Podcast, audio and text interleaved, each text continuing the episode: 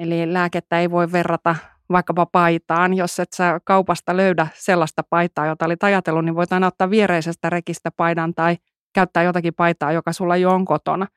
Lääkkeen osalta näin ei voida toimia, eli, eli on hyvin erityislaatuisesta hyödykkeestä kyse.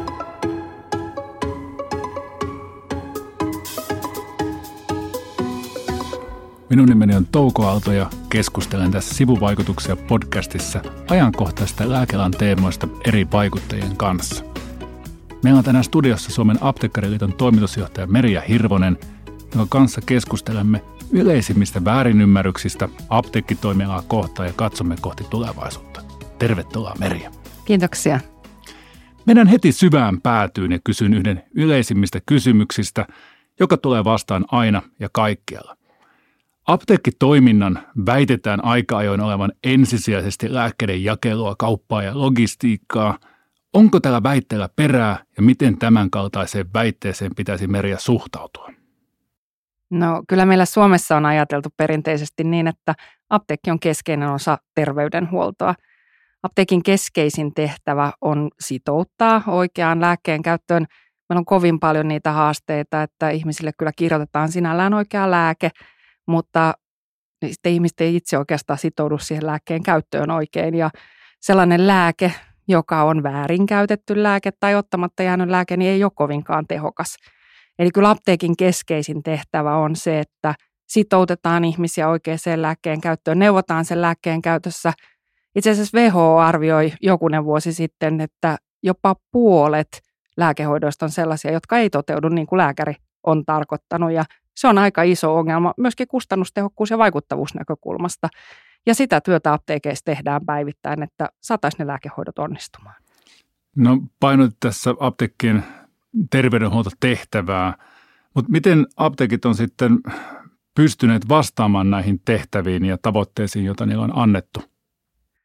No apteekkeihin tehdään Suomessa noin 60 miljoonaa käyntiä vuodessa – se on enemmän kuin muihin terveydenhuollon toimipisteisiin yhteensä ja itse asiassa ulkopuolinen toimija, konsulttiyhtiö PVC, arvioi muutama vuosi sitten, että apteekkien antamalla neuvonnalla säästetään muun terveydenhuollon kuluja liki miljardi euroa vuodessa.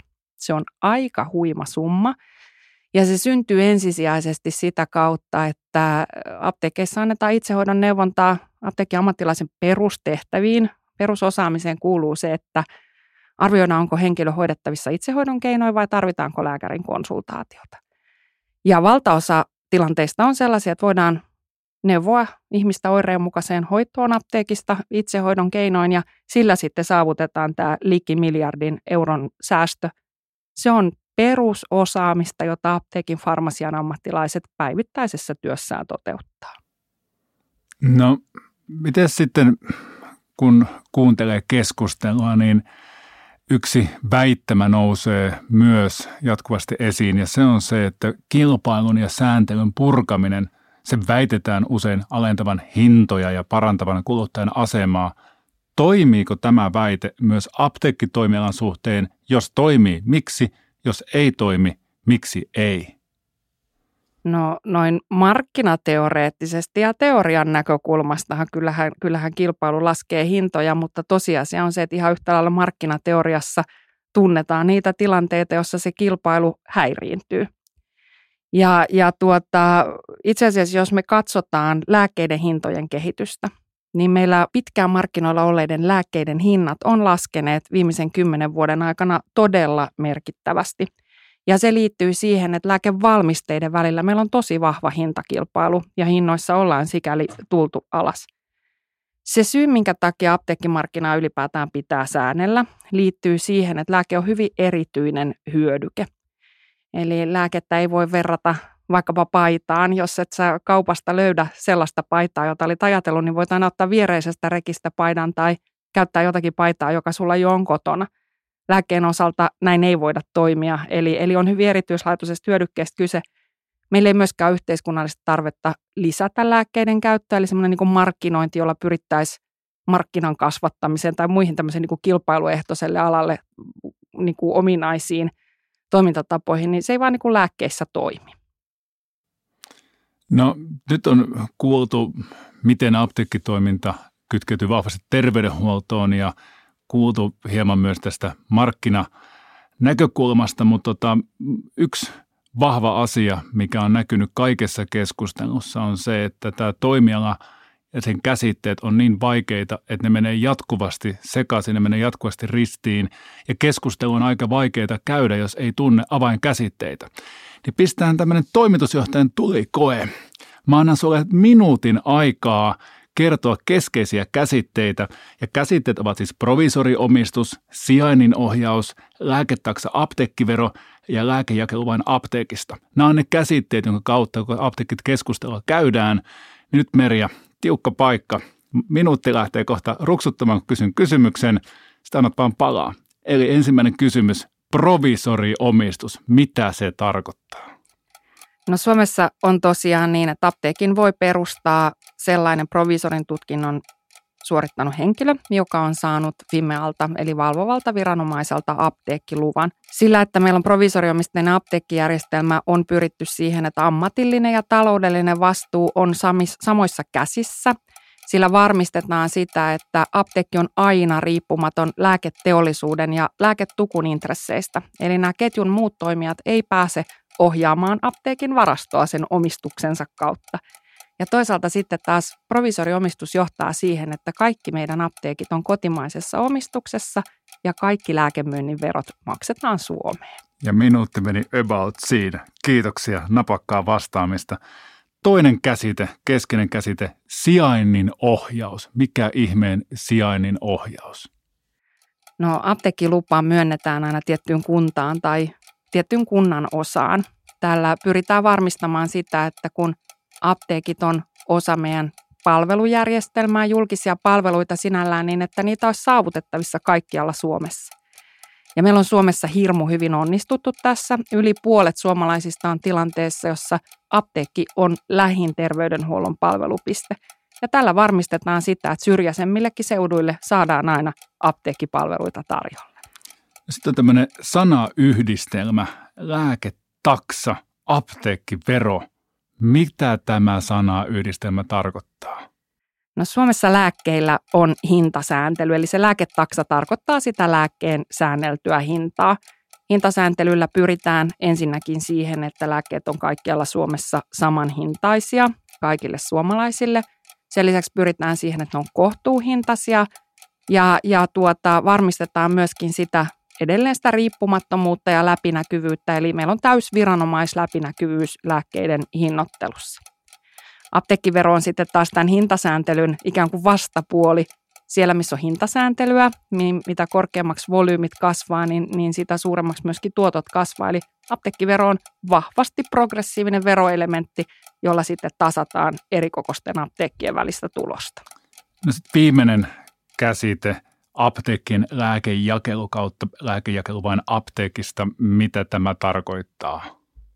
No Meillä usein puhutaan lääkejakelusta vain apteekeista silloin, kun puhutaan itsehoitolääkkeistä, eli, eli ilman reseptiä ostettavista lääkkeistä, jotka on ihan yhtä lailla hyvin vaikuttavia aineita kuin reseptilääkkeetkin. Eli aika usein ne erottaa reseptilääkkeestä vaan sitten annos, annoskoko tai annostelu. Itsehoitolääkkeet jaellaan apteekeista turvallisuussyistä. Ensinnäkin itsehoitolääke on turvallinen vain oikein käytettynä ja siellä apteekissa on saatavilla terveydenhuollon ammattilaisen ohjaus. Ja toisaalta sitten taas tutkimustenkin mukaan kansalaiset suhtautuu kunnioittavammin niihin itsehoitolääkkeisiin silloin, kun ne ovat terveydenhuollon palvelupisteissä tarjolla. Siellä meillä on laaja valikoima, ihan lakisääteinen velvoite ylläpitää laajaa valikoimaa, ja sitten on se terveydenhuollon ammattilaisen tuki siihen oikeaan ja oireenmukaiseen valintaan. Nyt on päästy kartalle lääkemarkkinoista ja lääkeapteekkitoimialasta ja meillä on myös käsitteitä käytössä, jonka kautta voidaan navigoida tuossa verkostossa, mutta mä pysäytän tähän hetken tämän itse painavan asian ja otan tähän väliin sana-assosiaatiotestin. Sun tehtävä Merja on sanoa mahdollisimman nopeasti ja mielellään yhdellä sanalla, mitä sulle tulee mieleen seuraavista sanoista. Oletko valmis? Oo, todennäköisesti ja toivottavasti. Ensimmäinen sana. Mitä toimitusjohtajat tulee mieleen sanasta kipulääke? Hoito. Entäpä sanasta rohdos? Mm, haude. Entäpä sanasta lääkejäte? Kierrätys. Lääkerobotti. Oh, lääkerobotti. Nykyaika. Digitalisaatio. Yleinen apteekeissa. Sosiaali- ja terveysministeriö. Osaava. Suomi Areena. Pori. Jyväskylä. Alvar Aalto. Hienoa. Usein... Ja, ja vähän myöskin Touko Aalto. kiitoksia, kiitoksia. Tota, me on nyt tässä lähetyksessä jo murrettu myyttejä ja, ja kuultu, mitä, mitä nämä toimialan keskeiset käsitteet tarkoittaa ja myös mitä erilaisia ajatuksia eri sanat tuovat toimitusjohtaja Merja Hirvasen mieleen, mutta nyt mä tahdon kuulla sitä kauneinta puhetta, eli ratkaisuja. Kysyn ensin, miten lääkkeiden hintoja voidaan alentaa ja miten se tapahtuisi? No kuluttajahinnathan on nyt tosi paljon keskusteluissa ylipäätään ja niin myöskin lääkkeiden hinnat. Lääkkeet on sellainen jokaista suomalaista koskettava asia, jossa tietysti niin kuin hinta, hintakysymyskin on aika olennainen. Niin kuin tuossa aiemmin sanoin, niin reseptilääkkeiden hinnat on tulleet alas, mutta se ei tietenkään tarkoita sitä, etteikö, etteikö jatkossakin olisi syytä tehdä töitä, että se hintakehitys saataisiin pysymään maltillisena – me ollaan itse asiassa tehty apteekitalouden uudistamisesta kokonaisesitys, joka laskisi lääkkeiden hintoja, taittaisi myöskin lääkekorvauskustannusten kasvun ja sikäli ehkä tois näihin me, meidänkin niin kuin, ä, taloudellisiin paineisiin pitkälläkin aikavälillä ratkaisuja. Tärkeää on tietenkin se, että ajatellaan nimenomaan sieltä potilaan ja asiakkaan maksamien lääkekustannusten kautta.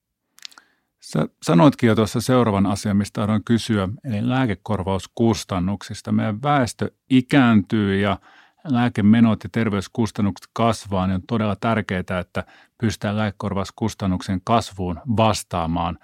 Miten tämä apteekkitalousmalli, mistä mainitsit, niin miten lääkekorvauskustannusten kehitykseen voidaan puuttua sen lisäksi, että lääkkeiden hintaa voidaan alentaa? Miten tämä apteekkitalousmalli, mistä puhuit, niin mitä se tarkoittaa ja miten se toimii? No meillähän on lääkekorvauskustannukset, eli ne niin sanotut Kela, Kelakorvausten kustannukset, niin olleet pidemmällä aikavälillä kasvussa. Ja se kasvu johtuu ensisijaisesti siitä, että meille tulee tosi hyviä uusia lääkkeitä markkinoille ja ne uudet lääkkeet on aika usein aika hintavia ja se sitten nostaa, nostaa sitten sitä lääkekorvauskustannusten kehityssuuntaa – Tämä meidän apteekkitalousmalli ei sinällään vaikuttaisi siihen niiden uusien kalliiden lääkkeiden markkinoille tuloon, vaan tässä puhutaan nimenomaan apteekkien talouden uudistamisesta. Ja se toteutettaisiin niin, että ensinnäkin puolitettaisiin lääkkeiden hintoihin sisältyvä apteekkivero, vietäisiin se kokonaisuudessaan lääkkeiden hintoihin. Mä tähän yhteyteen haluan mainita, että apteekit ei sinällään hyötyisi tästä uudistuksesta mitään, eli apteekeille ei, ei tässä nyt ole – olla sikäli ikään kuin hakemassa mitään, mitään uutta tai mitään hyvää. Mutta tuota, apteekkiveron puolitus vietäisi kokonaisuudessaan lääkkeiden hintoihin ja se kohdennettaisiin ensisijaisesti sinne kaikkein kalliimpiin lääkkeisiin. Ja sitä kautta saataisiin taitettua näiden uusien markkinoille tulevien lääkkeiden kustannusta.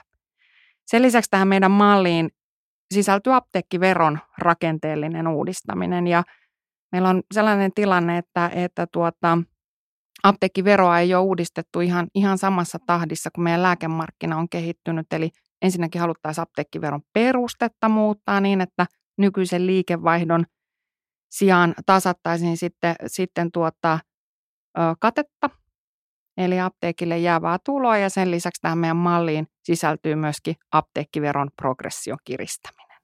No nyt jään miettimään, että tässä kuulee hienon kauniin ratkaisun, mutta tuntuu, että onko kaikki asiat mainittu, että harvoin tulee semmoisia vastauksia vastaan, että kaikki voittavat. Lääkkeiden hinnat laskevat, lääkekorvauskustannukset laskevat.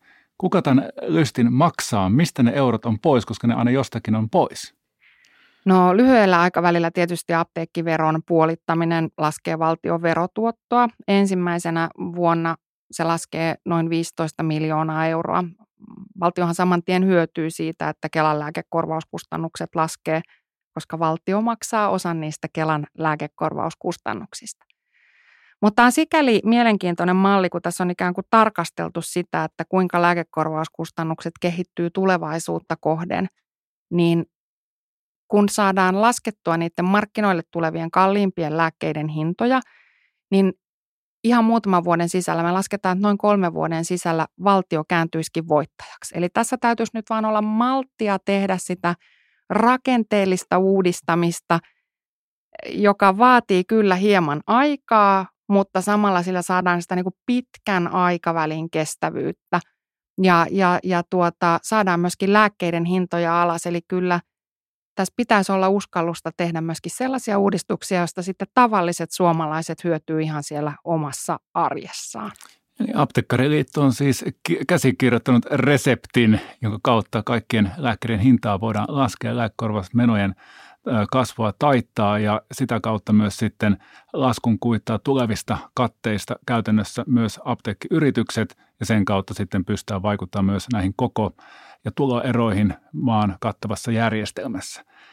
Ja se, että tuottaa itse omia ratkaisuja ja osaksi keskustelua. Se on todella tärkeää ja kiitoksia näistä selvennyksistä.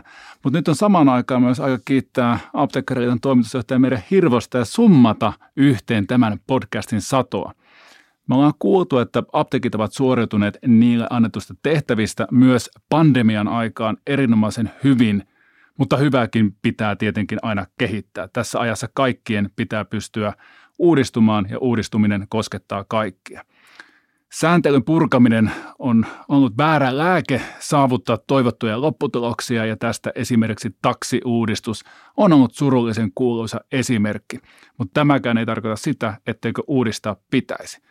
Ja kun uudistaan, niin pragmaattinen ratkaisukeskeinen uudistaminen, se on tärkeää ja se on sitä, että ei rikota järjestelmän hyvin toimivia osia, vaan uudistetaan etenkin apteekkitaloutta vastaamaan ajan haasteisiin.